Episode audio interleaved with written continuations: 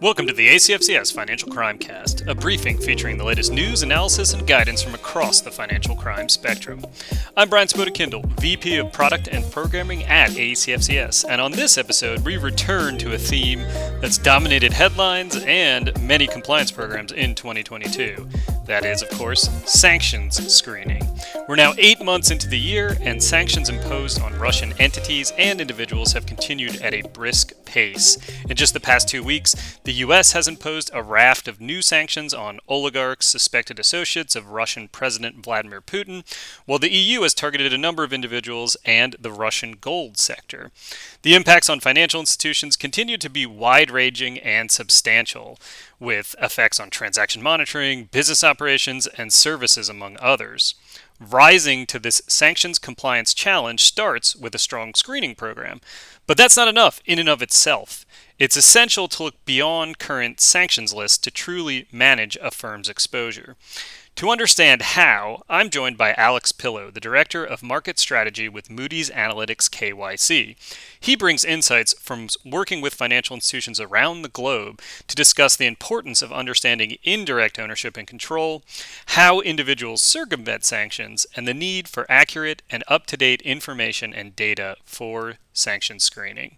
Well, Alex, thank you so much for being here. It's a pleasure to have you on this episode of the Financial Crime Cast. Um, fantastic topic, really obviously top of mind, I think, for our institutions out there. So it's uh, great to have you here and great to have this conversation. Yeah, absolutely. Thank you for having me and the invite. And if you don't mind, just starting out uh, by letting the audience know a little bit about your background in this this space. You're the director of KYC market strategy for Moody's Analytics, but tell us a little bit about yourself and, and your experience in the sanctions realm.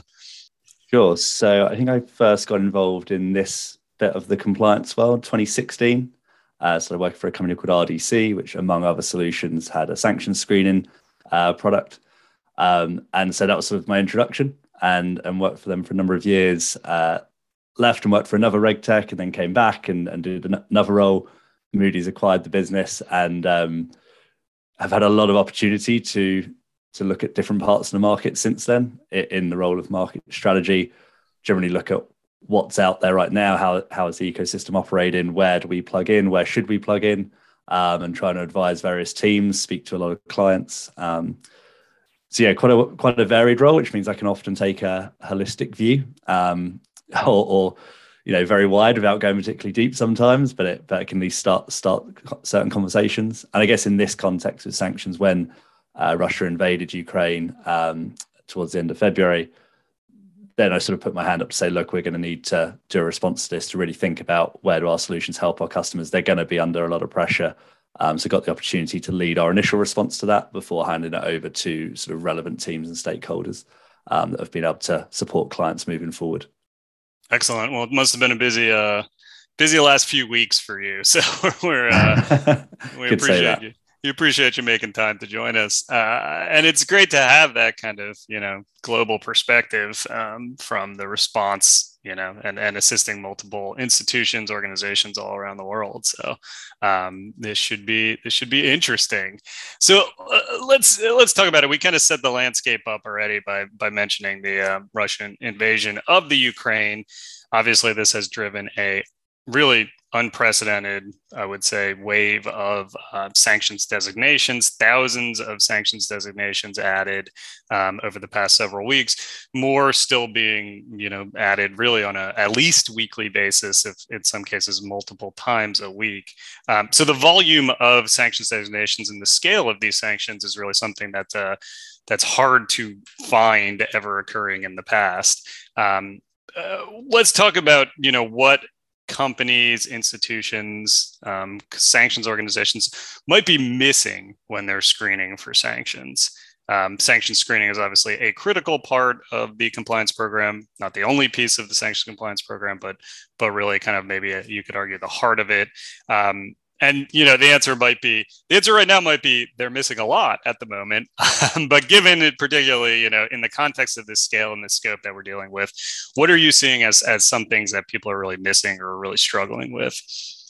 Sure. So i think i think it's the uh, ever frustrating answer of it depends but we can uh, we can go go back a couple of levels. So i think i think the first thing is that um those that don't know much about sanction screening aren't living and breathing it every day tend to simplify it for obvious reasons. It helps them contextualize what it is and how it works. And there's a danger it becomes oversimplified. So you say, what are sanctions? You go, well, governments and authorities can issue these names on lists of organizations of people or you know sometimes whole countries or regions and you can't do, you can't work with them if you're going to do business in in the issuing authority's country or, or within their power structure so the US and OFAC is considered generally the most serious and most powerful in the world because the US dollar is the you know de facto currency of the world um, so they have the widest reach and the most most power um, so you go, okay, there's names on the list, and I've got to check my third parties and who I do business with. Seems seems reasonable. You know, in many people's minds, that could be a control F function. um, and then you go, okay, well, it's a little bit more complex than that. People do try and get around these things. You need what some people call fuzzy matching, others would just call name matching logic, where you look for variations, you look for synonyms, you look for aliases. Okay, it's a little bit more complicated. And then you say, okay, well, that's actually only one part of sanctions. And that's when a lot of people's understanding does tend to stop if they're not in it and a professional in the, in the area. So you go, okay, those are the names on the list. There are also names that are off the list, which is why at Moody's we talk a lot about going beyond the list as sort of the the driving phrase, um, if if you like. So that can break down into a few areas. You have ownership and control by the legislation, by the, the regulation in the US at least, if you are a company that's owned 50% or more, or more than 50% um, by a sanctioned entity, you yourself are considered sanctioned. Some of those names will be on the list, not all of them will be, and we've evidenced that time and again. There is also the notion of by control, which is more prevalent in, in the European Union and the UK, both have uh, this written into their, their legis- legislation where you don't necessarily need to be uh, have 50% or more of a company to control it. There are different things you can do with your voting rights, with your relationships to other beneficial owners or shareholders or um, directors within the business.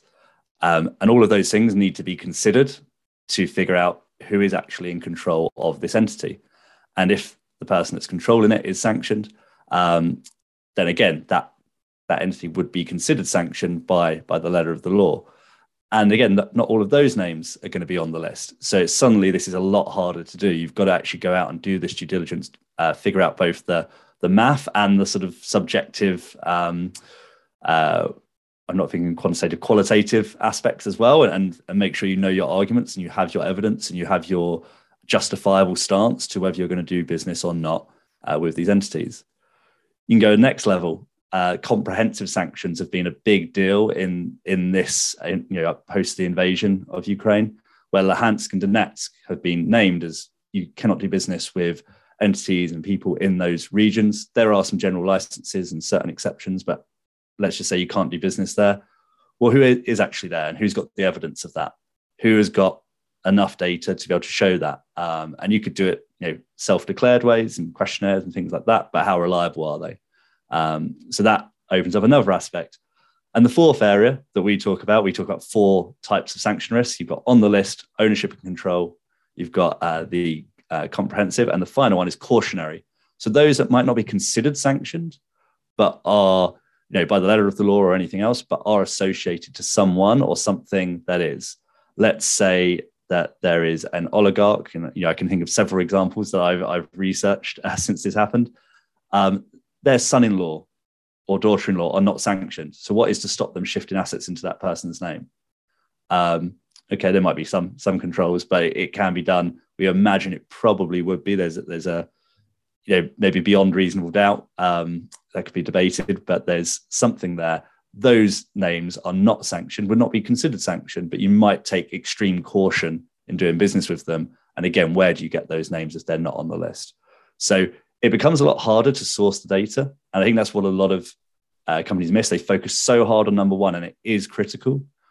But have they got processes, controls, the right set of vendors, um, the right sort of justification frameworks to how are they going to address the second type, the third type, and the fourth type? So they are covering that holistic picture.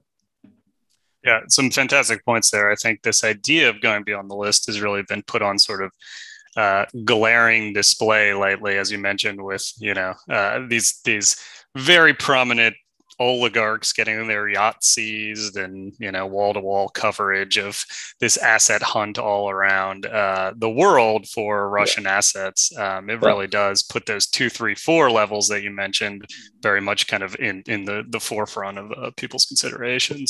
Yeah. Well brian n- naming no names but to give a couple of examples just because naming no names because i want to make sure that no one from legal wags their finger at me but um we, we did a bunch of research on these uh, on the oligarchs to put on on the list and the entities that were put on the list as they're coming out. So, give you one idea, there there were two entity banks that were put on the list. We we looked through our data.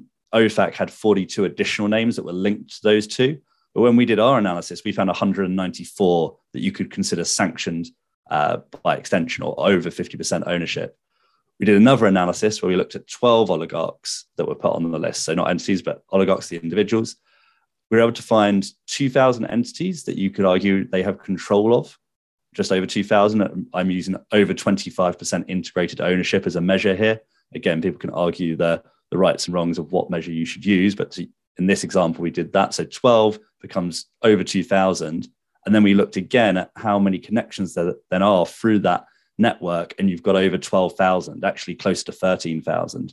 So you start to get a, a sense of the scale of uh, the issue because all you know your listeners will know if they work in financial crime anti-financial crime you know most serious efforts you know serious amounts of money that are are laundered or or, fraudulent in some way it doesn't happen by an individual off the street. It's a network of companies or network of entities and lots of people are involved.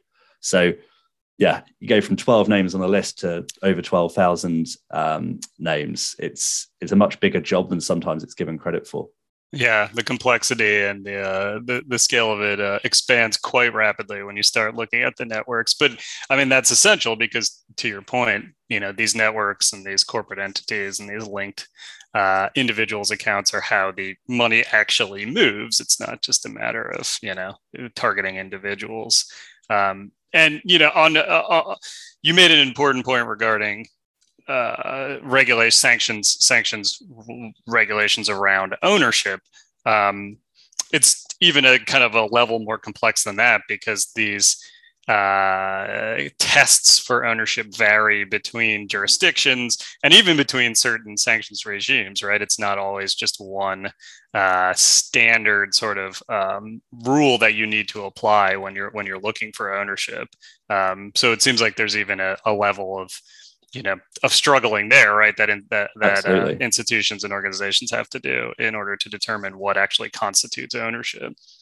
Absolutely. I think a lot of this people have had processes of had you know oh this is what we do here. And this um yes i don't want to call it an incident. It sounds too insignificant. This you know, since the invasion um and all of the activity and sanctions i think it's really refocused everyone's minds on okay are we doing this well? Are we doing this effectively? Because obviously we can issue all the sanctions we like from, you know, whether from the US or the UK or the EU or any of the countries that have issued sanctions, unless they're enforced by the private sector, then they won't have the desired impact.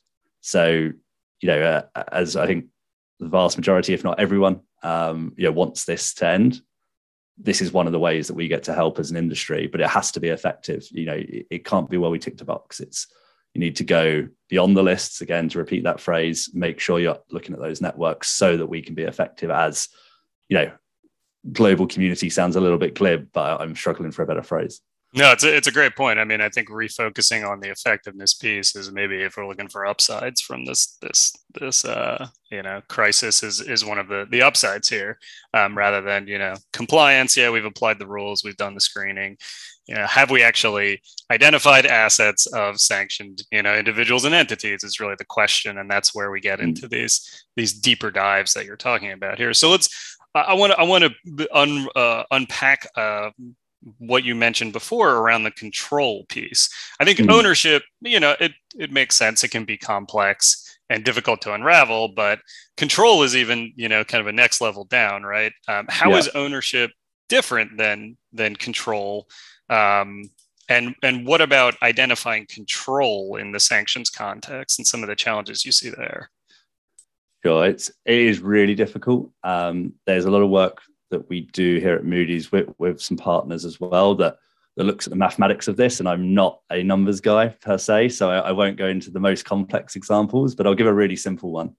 Um, if you imagine a business or a business structure that is ultimately controlled by three individuals, and two of them own 49%, and the third one owns 2%. How many of the decisions that decide where that corporate structure is going to go or what the company is going to do or etc do they get to control? We go well not much because you've got the other two right? And it's like well no actually about 50% of the time they get a deciding vote.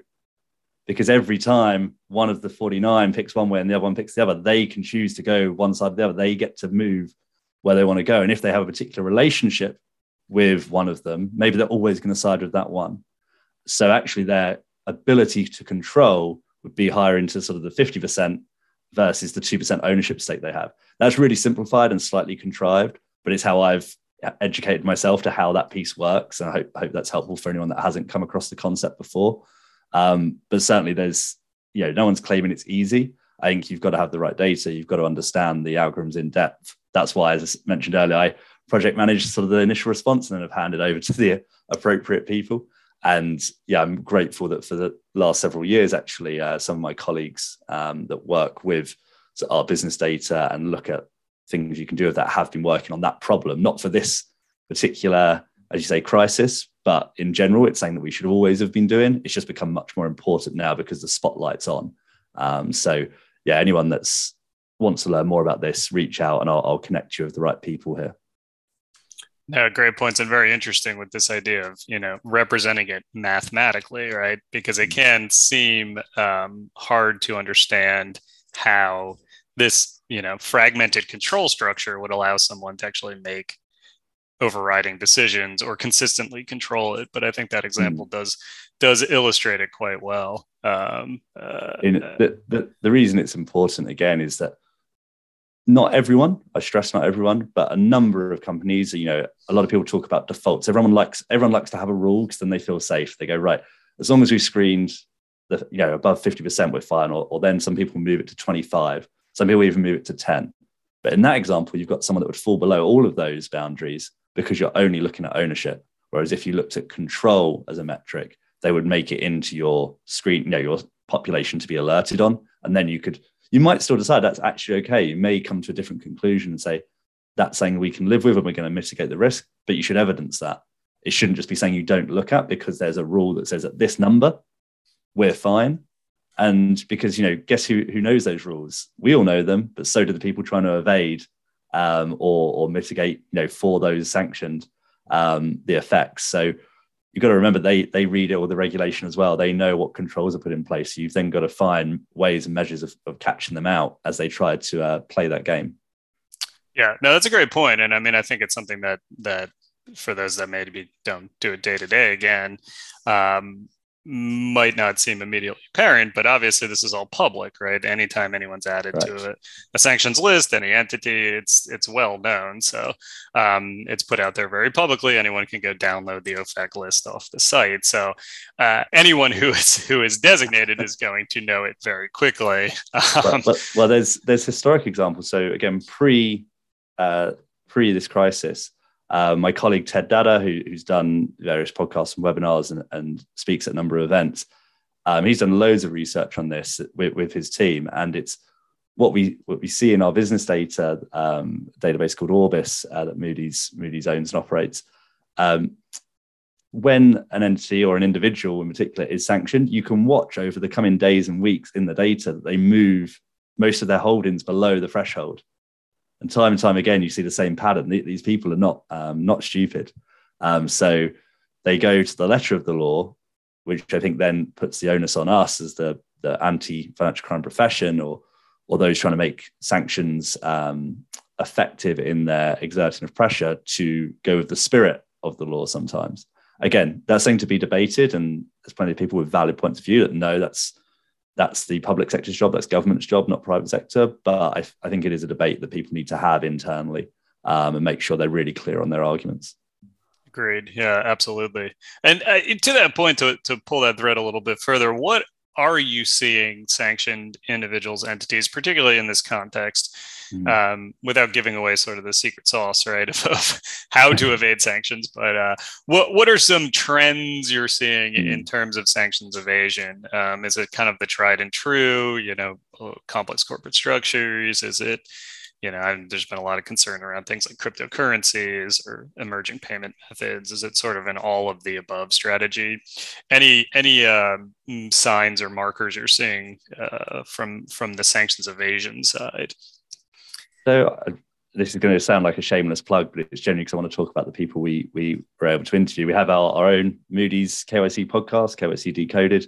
We did a sanctions mini series, uh, joined by um, three three gentlemen that were you know experts in their field. So had Andreas, who's head of AML um, at a Swedish payments company, and sort of talked around the ownership and control and talking about the lack of data he sometimes had available in his existing systems compared to what he maybe had at um, in some other other functions where he had more and the, the necessity to go and look at those structures. So this change of structure is one way that people will try and get around these things, changing their ownership, changing their holdings, maybe creating further holding companies, shell companies, you might call some of them, um, and that becomes an indicator. There's more shell companies. Why? You know, there, there are some legitimate uses, but a lot of the time it's just to you know create a bigger web to create more layers of um, obfuscation, if I'm saying that correctly, or that word correctly.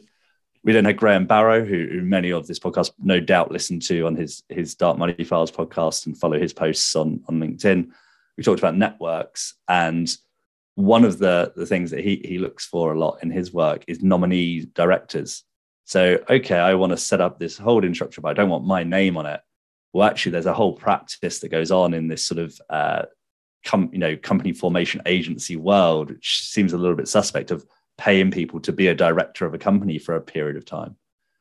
These people are not running the business; they are simply a name that signs some paper and they get paid a you know for them not an insignificant amount of money. For you know certain other people it would be insignificant if they're trying to move high high amounts.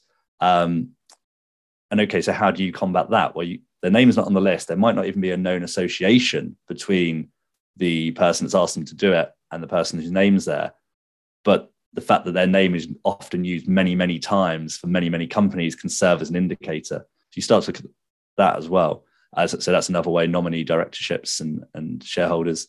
Um, and we then had David Carlisle from Elliptic, but who previously worked at OFAC, um, talk come on and talk about crypto. I think the the overarching theme there was yes, it's possible that some money is being moved into crypto for potentially sanctions evasion, but there simply isn't enough liquidity in crypto to move the amounts that these oligarchs would need to. So it's it's not the way, it's one of many. And it's more likely that the bulk of it is going through the traditional means of offshore structures, shell companies, nominee directors, um, and some of those other things I've mentioned. So those are a few. I won't claim to know know all of them. I'm not an investigator, but I do try to listen to the people that are. Um, and yeah, if if you have any thoughts, then again, shameless plug, go listen to those three on those three episodes and, and let us know if you think we missed anything. Um, yeah, so so there, there's a few. I, I say I default to the those that do that work uh, with that sort of question. No, absolutely. I think that's a. I think those are some uh, you know great points. I think uh, you know these these tools, techniques, strategies, you know, channels to to move mm. funds in evasion of sanctions have been developed over decades.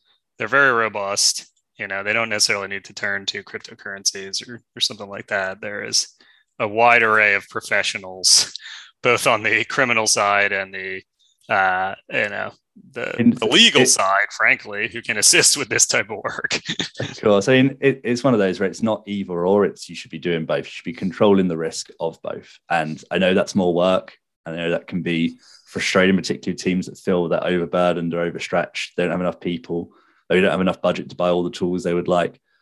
But it's our responsibility. You know, we've got to do the best we can rather than worry about what what we haven't got. Figure out how to use what we do have. Um, there are some fantastic blockchain analytics tools out there. Um, I've done some work with David in the past and, and, done some other work with these guys to look at how we could maybe help uh, plug some of that gap. Looking at company data, as Graham would say, sideways rather than a lot of us look at it and go, okay, well, it's verified and it's regulated and great fantastic. It's a company I can I can do business with that. I know who UBO is. Didn't flag on the on the screening. Actually, no. How, how else can we look at that? How many times have they incorporated the company? How long has the company been around? Is that address a frequently used address? Is it come from a formation agent rather than a, uh, someone setting up a genuine business? What does that business do? Can they prove it? Um, there's some of these tougher questions, and I, I, I say as someone who likes automation, who likes instant onboarding, who gets frustrated when I don't get my service straight away when I sign up online. So I'm not saying right we've got a whole whole business totally, but it's um it's figuring out smart ways to do that. And I think there is a, a lot more technology and data out there than sometimes is appreciated. Um, it's about going and finding it, knowing who to talk to, um, and then knowing how to make the business case internally to our CFOs, our CEOs, and saying, look, we what kind of company do we want to be? Um, if we live up to these things that we often, you know, a lot of companies say around, you know, integrity, etc., then these are some of the things we can actively do um, to to play a bigger role in the world, even if it's not something that we get to go hand over a big check to an organization. That's important too, but so is this. Is, is I guess my point. Um, is it's maybe not a photo op, but it's uh, arguably going to have a huge, huge impact on you know arguably the biggest crisis of, well, there's been a lot of crises recently, so uh, but I don't I don't want to see this one snowball. Um, and so with all these sanctions, would lo- love to see them uh, bring this to an end. Yeah, no, it's a, it's a great point, and I think from a you know compliance practitioner perspective, it's again you know searching for upsides here. There is a uh, there is an upside in the sense that you now have more you know leverage, so to speak, to say, hey, we need the tools, the resources, and the the perspective to uh, to take this seriously and be proactive rather than simply you know adding another name to the list and and calling it a day and processing our backlog of of sanctions alerts. Right, so yeah. there is a uh, some benefit that's, there. That's one of the things that initially concerned me when this this started was that first set of questions that I saw coming through was it was all about the first type of risk. It was all when are the lists updated? Are they updated, you know, every day or, whatever? It's like, yes, of course, we've done that for years, but it was like a panic mode on that first one. It's understandable because of the scrutiny and the questions that would have been asked internally from those that aren't close to it. But what I wanted to see was the questions around, hey, control, ownership, you know, network, uh, the networks, because arguably that's that's where the people that are going to evade it, you know, spend their time. So again, not everyone, but enough people that raise a concern. And that's why I think we've talked a lot about this at Moody's. We, we know we actually have a lot of solutions that, that are other solutions in the market, but we think we're particularly good on this. Um, and therefore wanted to sort of get that message out that there, there are ways to prevent it. It's not one where we throw our hands up in the air and go, oh, it's too hard or I've not been told to do it by whoever. It's no, guys, let's make our best efforts. Saying slips through. It's, you know, it's not great, but it's not it won't be for lack of trying. It's going to be because we put everything into it. Um, I think yeah. that's what we're we're really working for with our our clients that are really you know on the front line of this. Um, is they're figuring out how to be the best in the world at, at sanctions, you know, affecting this or in, in, you know, enforcing it from the private sector, um, rather than can I tick a box, which isn't the attitude that's going to get us to to sort of success. Yeah, no, absolutely, and and uh, you know, I think the one to close it out, the one piece I do want to touch on here, the last question I'll throw your way, um, is kind of looking at it from the reverse perspective. We've we've we've talked quite a bit about um, techniques and and mindset to uh, identify sanctions evasion, but what about applying the same thing to allowing good transactions through? I think it's almost mm. uh, equally important, right? Because particularly right now, you have a lot of um, companies still operating in, for example, Ukraine, even even conflict zones in Ukraine. Um, you have remittances, you know, that are that are uh, going back to Ukraine, um, and so you still have these funds flows, and Russia as well. I mean, there's still legitimate businesses operating in Russia. There's payments coming to and from Russia yeah. that are not subject to sanctions. Um, so there is a need not only to uh, identify the the potentially illicit activity, but also to not just you know kind of step away and say either it's too risky or we don't have the right tools or whatever from all the potential legitimate activity so how have you seen um, some institutions kind of balance this this piece of it the, the need to apply sanctions not just to uh, you know designated entities but also not apply sanctions to, yeah, to the wrong yeah, people course, right? of course. Yeah. so I think, I think there's well, there's a few different pieces. Um, I'll probably think of more as I go. So cut me off if I'm taking too much time. um, the first one, and again, I'll, I'll, I'll, mention my colleague Ted Dada, who's who's fantastic at talking about this, but is uh, master data management.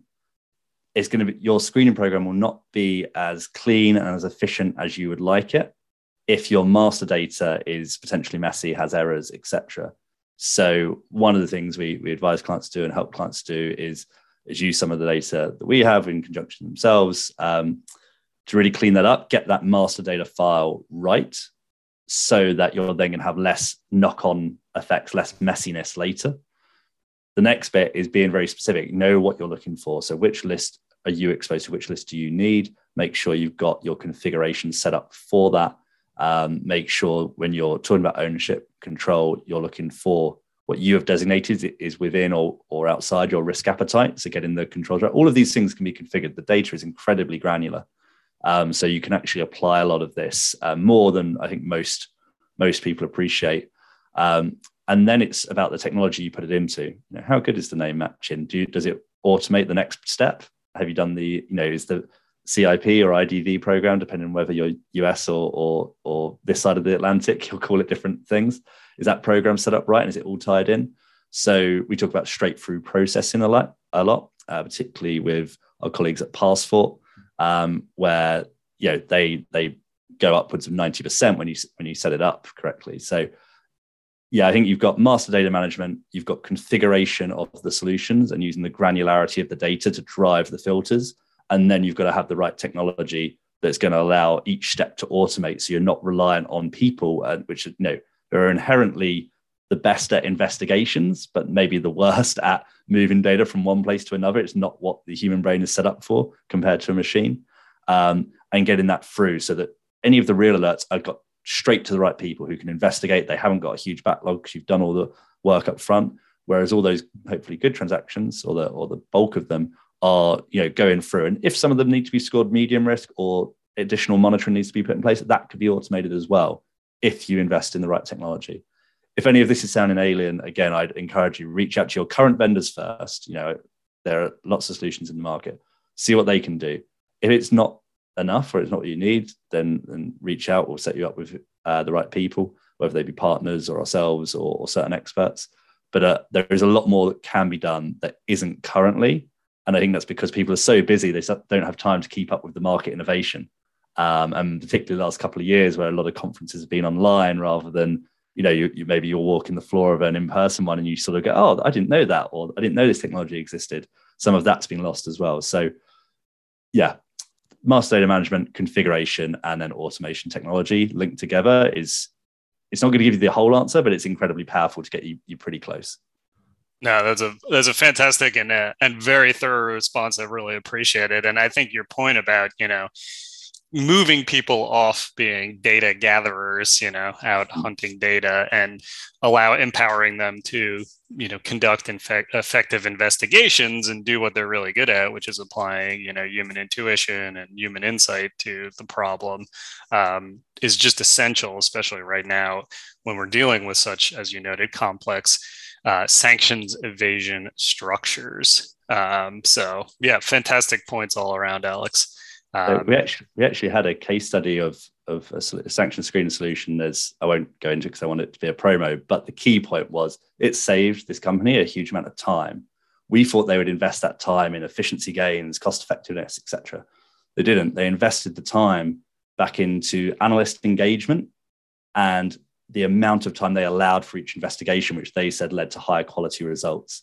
Um, so you know, my economic brain was like, oh, I thought you were going to you know bank the bank the budget. Not at all. Reinvested, did a much better job, and reported a much happier team. And I think just to, just wanted to back up your point around you know how good these investigators are when given the tools and the time. Um, that's really who we we are sort of uh, doing business to try and serve. Um, so yeah, if you're one of those people, then you know know, clap to you. the other guys that actually make it happen. We're just trying to facilitate. That's excellent. Yeah, no, th- thank you for that, and and yeah, definitely shout out to uh, definitely shout out to uh, all of the people out there doing this work, um, and and really, you know, struggling in some cases and, and striving to do it right. So appreciate all the listeners out there. Uh, Alex, it's been a real pleasure having this conversation, and uh, hopefully for all the audience out there, we have uh, we've given you some insights to go beyond the list to get at ownership, to get at networks, and to get even into the cautionary piece because it is really more important than ever. Um, so thank you so much, Alex, for the time, um, for the insights. Again, my guest has been Alex Pillow, Director uh, KYC Market Strategy with Moody's Analytics, and definitely urge anyone who's interested in learning more to uh, check out Moody's Analytics for all of the great solutions they offer. But as Alex has mentioned, also also the thought leadership pieces, their podcasts um, white papers, so on and so forth. They have some great resources out there if you're just interested in the, the education side. Um, but Alex, thanks again for the time and the insights. Thank you. This. Really appreciate the opportunity and the conversation.